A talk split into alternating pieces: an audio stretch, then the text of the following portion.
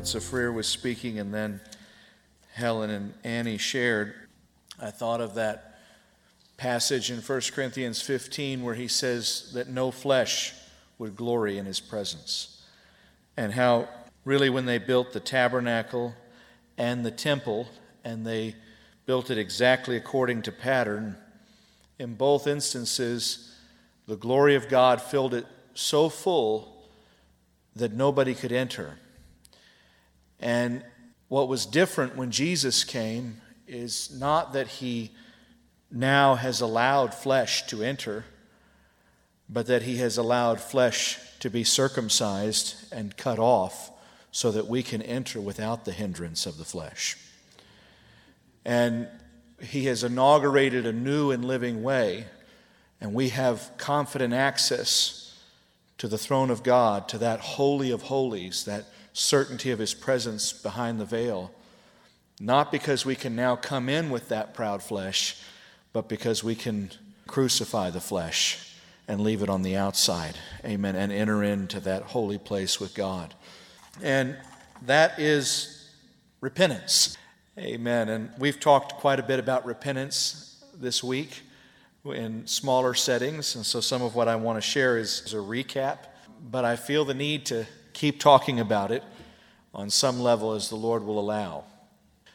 My dad has ministered my whole life that repentance is not just being sorry for what you did, it's dying to who you are. It's not just having remorse. We know that in 2 Corinthians 7, he talks about how there are two kinds of sorrow, and that one leads to death, as in despair, what Judas felt, and one leads to repentance it isn't repentance, it doesn't encompass the whole of repentance, but it can lead you to repentance. And we've shared this scripture quite a few times this past couple weeks. It's in Galatians 5:16. He says, "I say walk by the Spirit, and you will not carry out the desires of the flesh. For the flesh sets its desire against the Spirit, and the Spirit against the flesh." For these are in opposition to one another, so that you may not do the things that you please. But if you are led by the Spirit, you are not under law. Also in Romans 7, he's speaking allegorically of the man still captive, as Paul was before he came to repentance. And he says, But I see a different law in the members of my body waging war against the law of my mind and making me a prisoner of the law of sin which is in my members. So he says there's a war going on, a war between a power that is so compulsive, that is so compelling, that he calls it a law.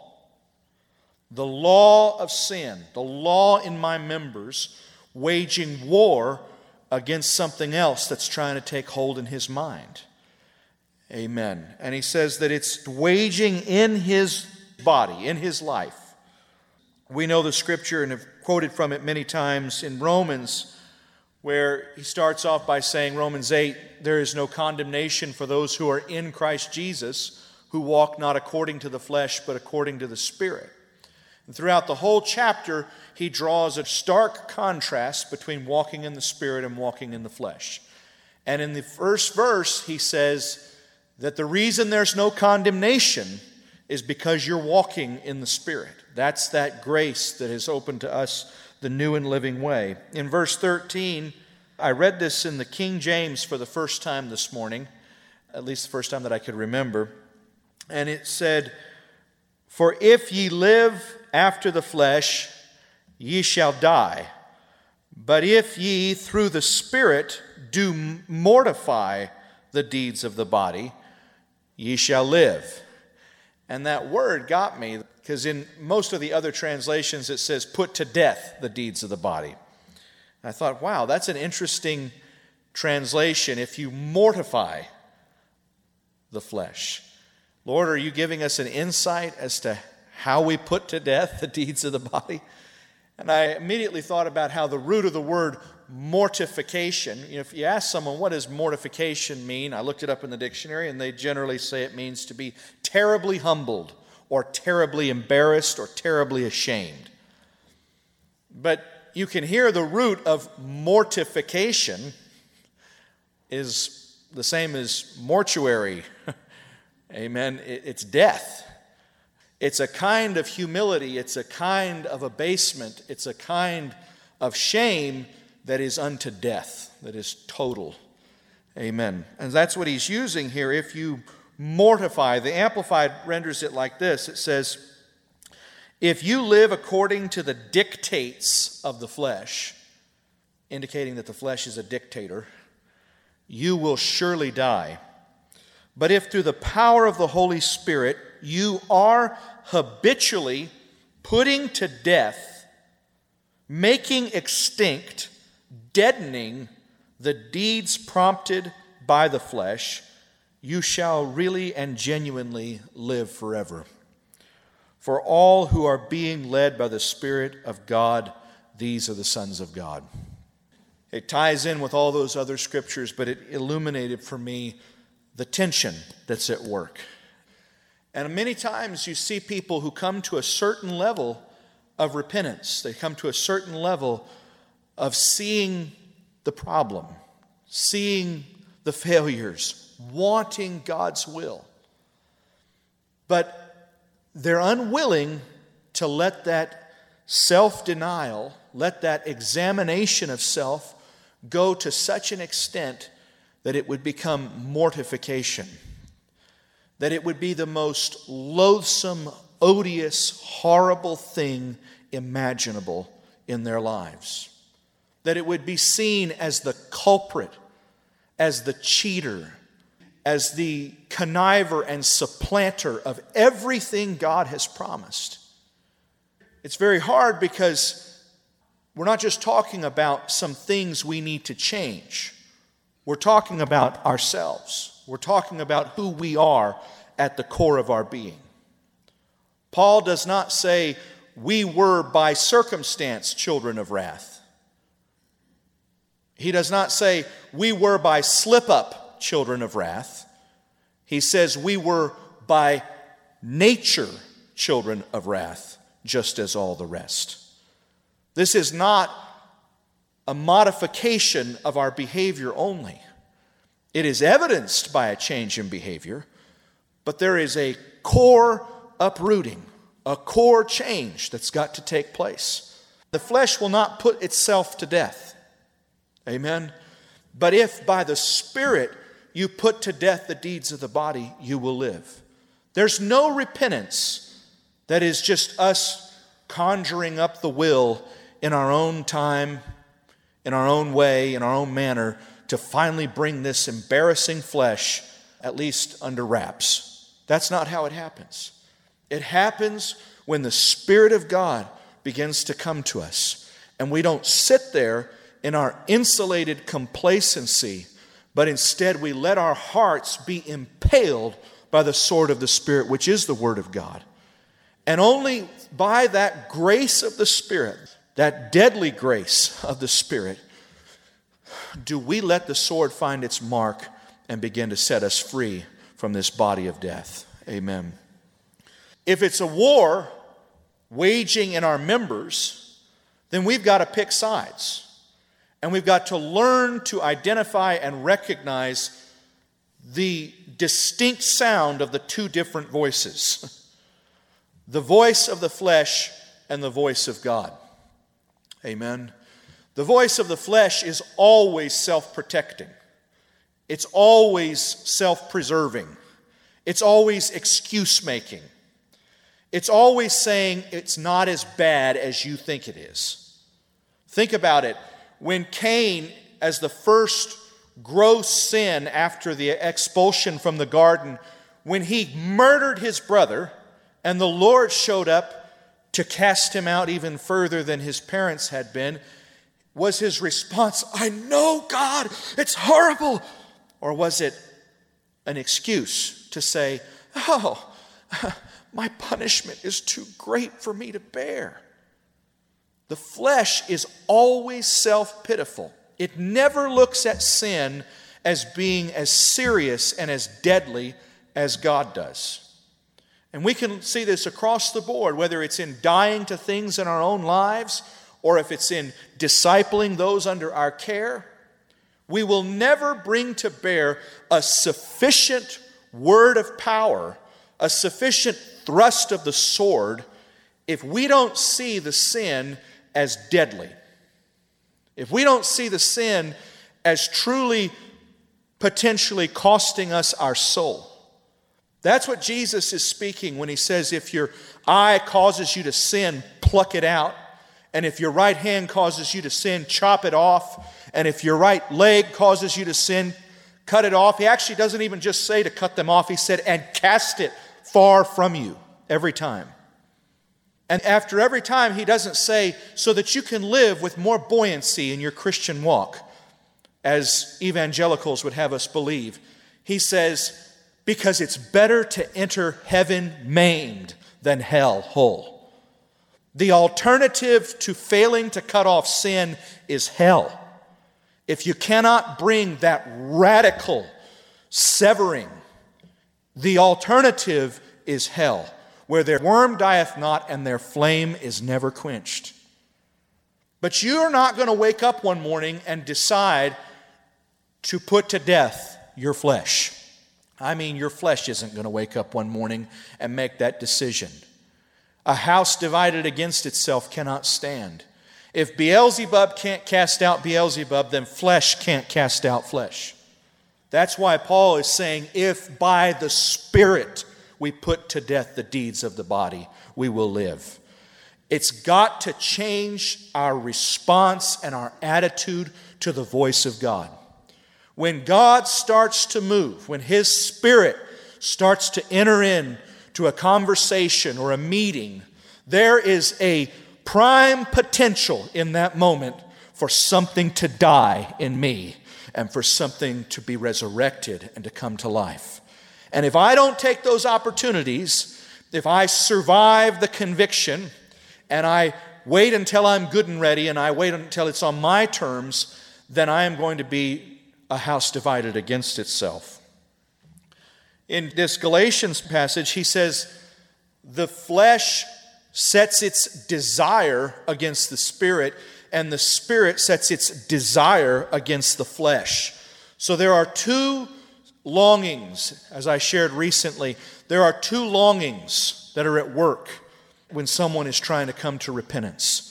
James said, The Lord has made his spirit to yearn jealously for us. There's a longing. When Paul is on the road to Damascus and the light of God's truth knocks him off his horse and brings him to a place of humility, and then he's waiting in that house for Ananias to come to him and pray for him. There's a war going on inside this man. God is longing for this man. The Spirit is yearning jealously for this man. There's some sense that he's feeling of the purpose he has in God, of the worthiness of God, of the destiny he's supposed to fulfill. And that's the spirit yearning. And then the flesh is saying, Should you really be here? Why don't you get up and leave? You don't even know these people. They may reject you. And the flesh has a longing, has a desire that is in opposition to the Spirit. And you're not going to just quench the desire of the flesh if you don't get in touch with the desire of the Spirit, because one sets its desire against the other. Someone who comes into the church and has a vibrant flesh with all of its desires and its ambitions and its vainglory and its pride and all of this but never catches on to the purpose of God in the world, never catches on to the hope that he can participate in and sharing God's love with people, he's never going to really overcome the flesh. Even Peter, when he had failed epically, and Jesus confronts him on the Sea of Galilee after the resurrection, Jesus is trying to show Peter the flesh that is still alive inside of him. He has not been converted as Jesus indicated. Amen. And yet, every time, Jesus is trying to also remind him that there is a purpose for him. Feed my lambs. It's almost like he's saying, You're unworthy, but here's your purpose. You're unworthy, but here's your purpose.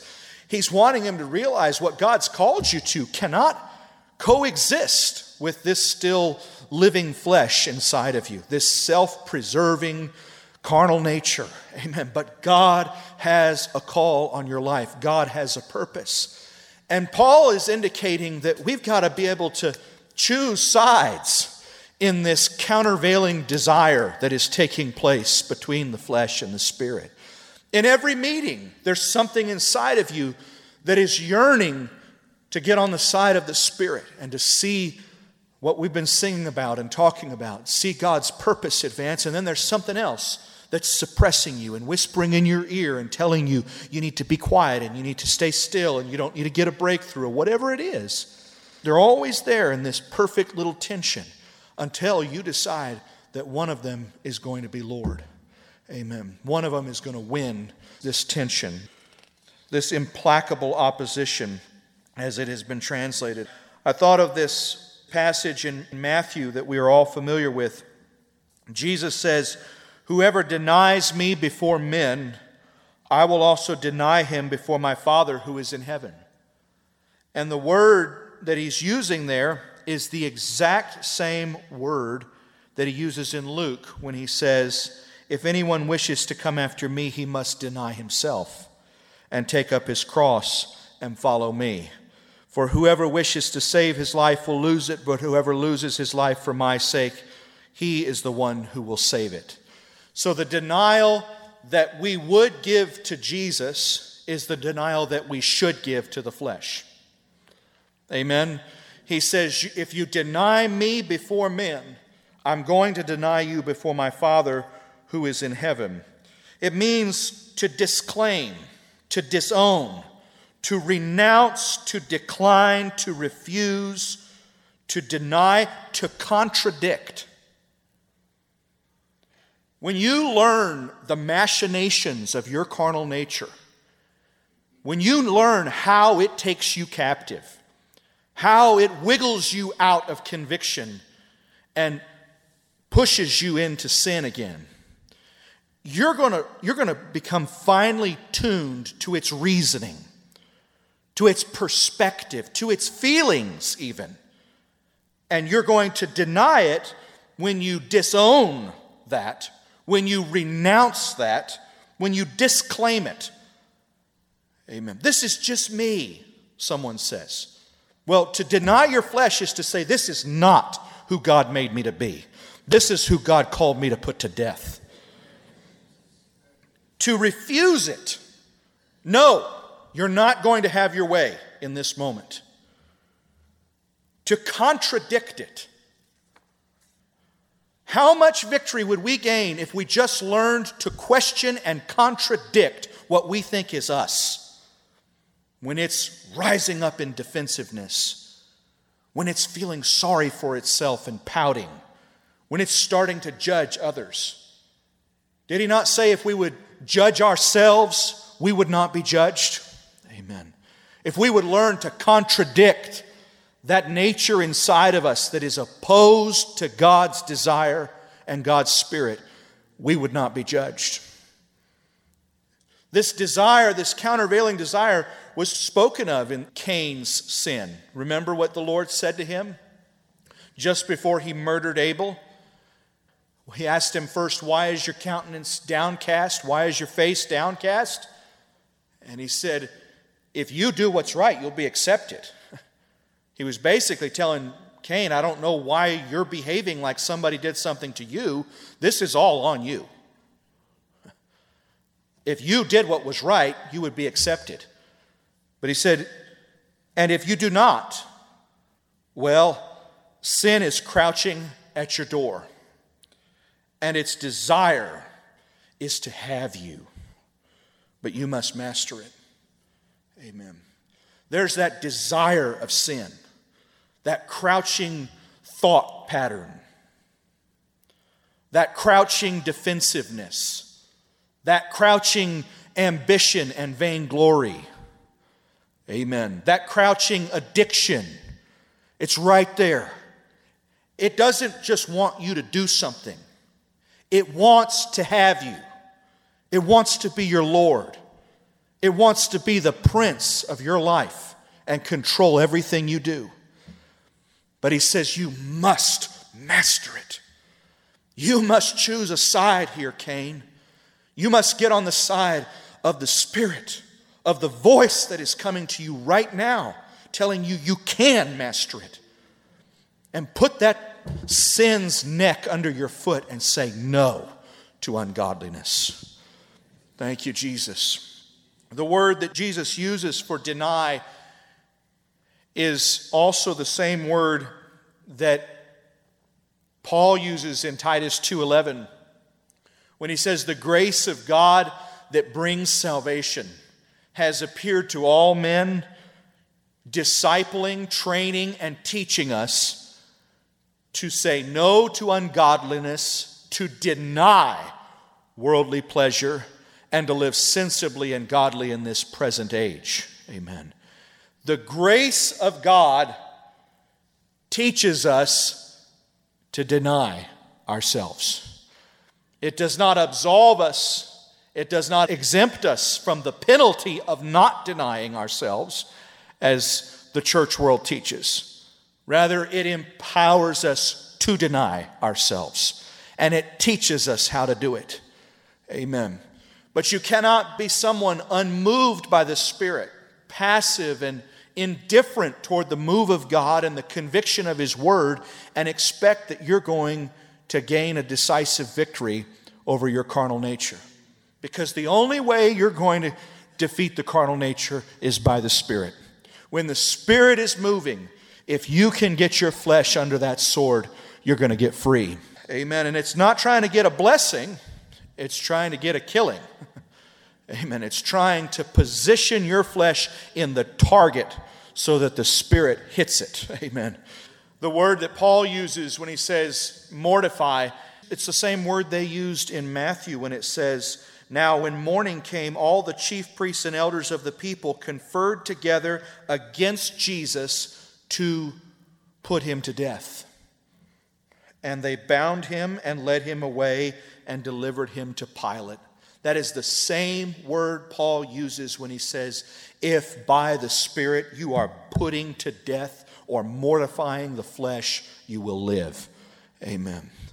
If you're not walking in that repentance, there is no life. Amen. Flesh has taken back over, and you're not going to be able to enter that certainty of God's presence behind the veil. Amen.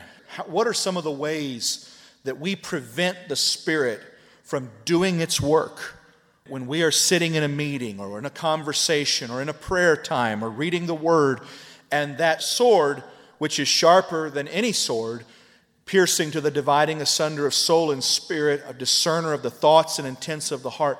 How do we deflect that discerning sword? What are some of the ways? How do we sit in God's presence? How do we hear a word that should change us? Encounter the Spirit that should transform us, and yet walk out and pretty much stay in the same cycle of disobedience week after week, month after month, year after year. We develop an ungodly immunity to the Spirit. We get a vaccination so that we're not responsive to the Spirit. And that vaccine may be this is for somebody else. It may be I already came to repentance. That's one of the worst, most effective. It may be I was already baptized in the Spirit, so I don't have to walk in the Spirit. I'm a son of God because 30 years ago I spoke in tongues. Amen. These are some of the vaccines that work. Or it's this callus that can form over your heart after being in God's presence so many times and not responding, not humbling yourself, not mortifying your flesh. Pretty soon, that sword just starts skipping across the surface. It's not really penetrating. Amen. Because just by reason of stubbornness, you've let a hard skin build up on the outside. Amen. The New Testament talks about some of the ways that we can respond to the Spirit and make its work of no effect. In Acts 7 Stephen said to the people, You stubborn and stiff necked people, you are still heathen and uncircumcised in your hearts and ears. You are always actively resisting the Holy Spirit, as your fathers did before you. He goes on and says, Which one of the prophets did they not kill? One of the first and most prime fruits of repentance is a recognition and submission to godly authority. That's the fruit that John the Baptist was speaking of when he said, You go bear fruits in keeping with repentance. Do you remember? And they went away and they never bore those fruits. But we find out what the fruit was when Jesus goes and starts cleansing the temple, turning over the tables, shaking out the money boxes, rebuking them. And they rise up and they say, By what authority do you do these things? And who gave you this authority?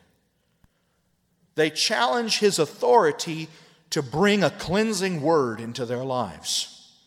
And immediately he takes them back to the baptism that they initially sought but came short of. And he says, The baptism of John, was it of man or was it of God? Amen. They apparently thought it was of God when they went out for it, but they apparently didn't think it was worth bearing the fruits of repentance to receive. And he asks them this when they reject his authority. If repentance is removing self from being the Lord of our life, then we can understand why a fruit of repentance would be a recognition of the authority that Christ is operating when he cleanses the temple. They should have said, Where else can we go? We may not understand this. We may not have expected this. This may be completely out of character of anything that's happened before. But praise God, where else can we go? You alone have the words of eternal life. But because they were still sitting on the throne, they saw his exertion of authority as a direct challenge and they were offended by it. Amen. By what authority and who gave you this authority? They didn't understand the kind of authority because they didn't move in that kind and they didn't understand where he had gotten it. Amen. So, if a prime fruit of repentance is to know the voice of God. And when it begins to exert its will through whomever He chooses, to recognize it and to say, Yes, Lord, amen. This isn't what I planned, this isn't what I thought was coming, but I know God is speaking to me. Amen. Blessed is he who comes in the name of the Lord. Amen. And that's what he said after he left the temple. Amen. So it is a stubbornness that causes us to resist the Holy Spirit. Stubbornness is certainty that we're right. Amen. Conviction misplaced instead of being in the Spirit, being in the opinion of man. Amen. That's what stubbornness is. He said, You stubborn and stiff necked people, you always resist the Holy Spirit. Well, these are people who cannot be putting to death the flesh. These are people who are not walking in repentance because they are so convicted about their rightness that they cannot feel the conviction of the Spirit of God. Amen. We can obstruct the Spirit's path through self preservation. Remember when Jesus talked about dying and Peter stepped in and said it wouldn't be? What did Jesus say to him? He says, You are a stumbling block to me. Jesus is saying, I've got a path of self denial ahead of me. I've got a path that leads to Calvary, that leads to the cross. And this is a hard path to walk. It's a rugged, steep, narrow, treacherous path that's going to cause exceeding sorrow, even to the point of death. And he says to his friend, You just went and put a pothole in this path. You just landed a boulder in the middle of this path. And how did he do it? Because you love or you are mindful of the things that be of man. Your mind is full of natural things. So here's another way that we put a stumbling block in front of ourselves or others and prevent self denial and the crucifixion of the flesh, when we get infatuated with the things that be of man, amen, rather than the things that be of God. There's those countervailing desires. Do you see that? Amen. Jesus, he was aware of those two desires, but he was focused. His face was set like a flint to Jerusalem. He was not going to be moved away from this desire of the Spirit of God. That was his surrender prayer. Father, if it's possible, Please, nevertheless, I would do nothing to hinder or diminish your will being done. That's someone who has a priority, who knows which of those voices is Lord of his life. Amen. Paul indicates that we can quench the Spirit. Amen. We can just throw water, comments, dishonor, disorder, casualness. We can throw water on the flame of the Spirit. In 1 Thessalonians 5:19, he says, "Do not quench the Spirit and do not despise prophetic utterance." He wouldn't tell us not to do it if it weren't possible for us to do it. Have you ever been sitting in a meeting or a room, a conversation, and a word started coming, just a gentle word, and all of a sudden you just felt this current of the Spirit? piercing hearts, maybe helping someone, and someone just made some boisterous comment that totally rearranged the conversation, and before we know it, we're doing something else. That's quenching the spirit. That's just taking a bucket of water, of flesh, and dousing this little ember of God's spirit. And so we're not going to be able to put to death the deeds of the flesh unless we put away the quenchers to the spirit. Amen. We got to learn to have a little more honor, a little more circumspection. Amen. A little more weightiness, a little more awe toward the move in the Spirit of God. Amen. Thank you, Jesus. He says, Do not quench the Spirit. In Ephesians 4, he says, Do not grieve the Holy Spirit, by whom you were sealed for the day of redemption. And then he talks about some of the things that could grieve it. Without taking a breath, he says, Let all bitterness and wrath and anger and clamor and slander be put away from you, along with all malice. The Spirit is not going to burst into flame and carry you and empower you if you're full of bitterness, wrath, and, and all of the rights to self that produces that sense of bitterness. Amen. Can someone be bitter if they don't believe they deserve anything and yet they didn't get it? If you believe you don't deserve anything, but you didn't get anything, can you be bitter about not getting anything? no. Bitterness is rooted in a sense of deservedness. Amen. And then he seems to tie the wrath and the anger and the clamor and the slander to all of that. We've seen people who were just ruffled as all get out because their flesh was offended. They didn't like this, and how dare anybody, and so on and so forth. Amen. That's not someone who has dethroned the flesh. Amen. It's who we are that God is wanting us to put to death in repentance. It's not just what we do, those are the fruits that will fall off when the root is dethroned. Amen. It's that perspective, it's those feelings, it's those attitudes that are us.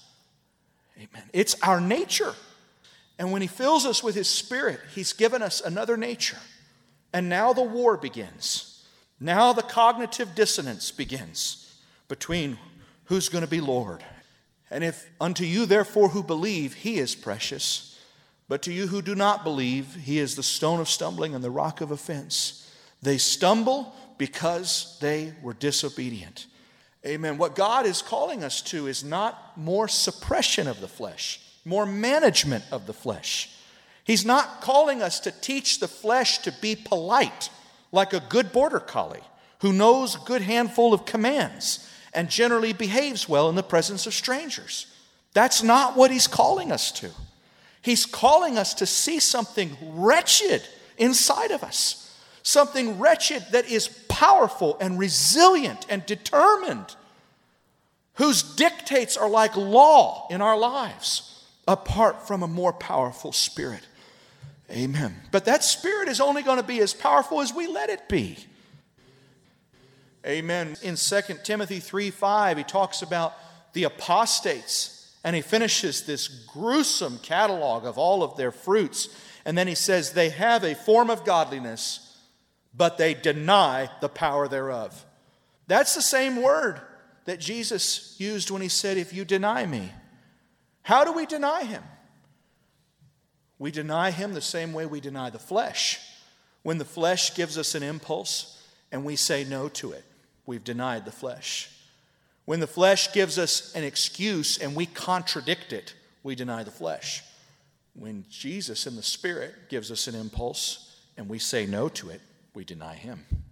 And when He gives us a conviction and we contradict it, we deny Him.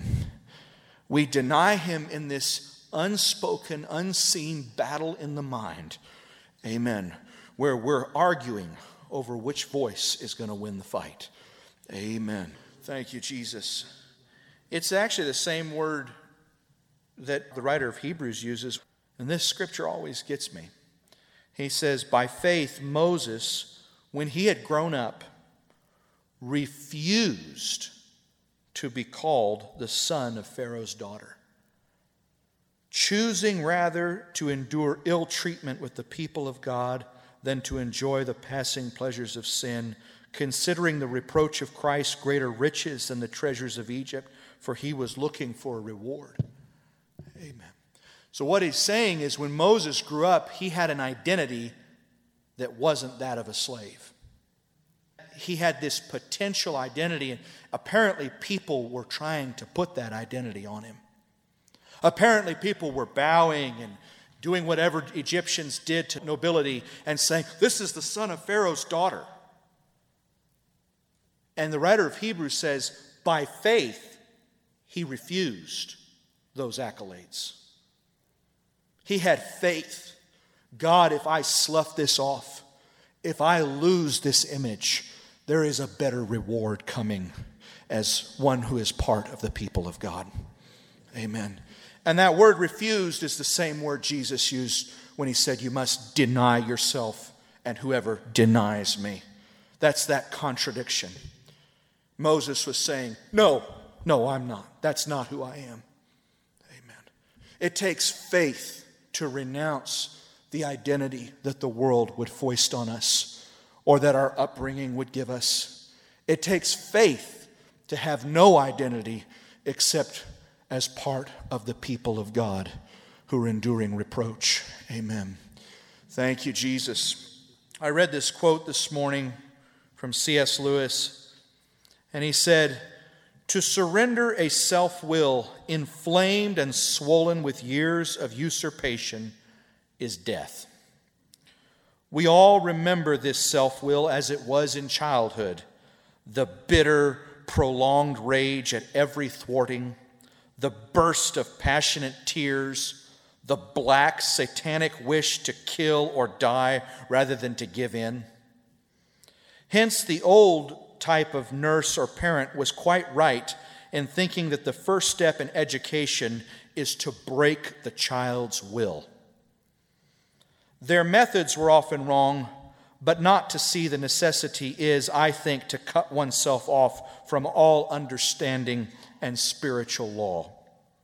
And if now that we are grown up, we do not howl and stamp quite so much, that is partly because our elders began the process of breaking or killing our will, our self will, in the nursery.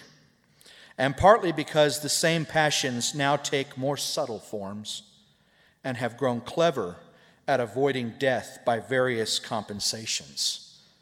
Hence, the necessity to die daily. However often we think we have broken the rebellious self, we shall still find it alive, and we must put it to death. Amen. Thank you, Jesus. I think if we could see how God sees that supplanter, that conniver, that flesh inside of us, he would see a temper tantrum child stamping his foot, refusing to eat his food, amen, getting offended, screaming and crying, and maybe if we saw the way God sees it, maybe we would see its arch enemy, the voice of the Spirit of God, and we would give it more reign, more control in our lives. Amen. Thank you, Jesus. Hallelujah. Praise you, Jesus. Amen. We would learn to recognize the flesh so that we could contradict it, we could disown it, we could disallow it, we could deny it. And we would learn to recognize the Spirit so that if by the Spirit we could mortify the flesh, we would live. Amen. Thank you, Jesus. All my fears, all my dreams, my ambitions, I lay them all at your feet. Not my will but yours be done. For you're my father, and I'm your son. Your will, oh Lord, I've got to find. Your will, oh Lord, your will, Your will oh Lord, it's all I see. Your will,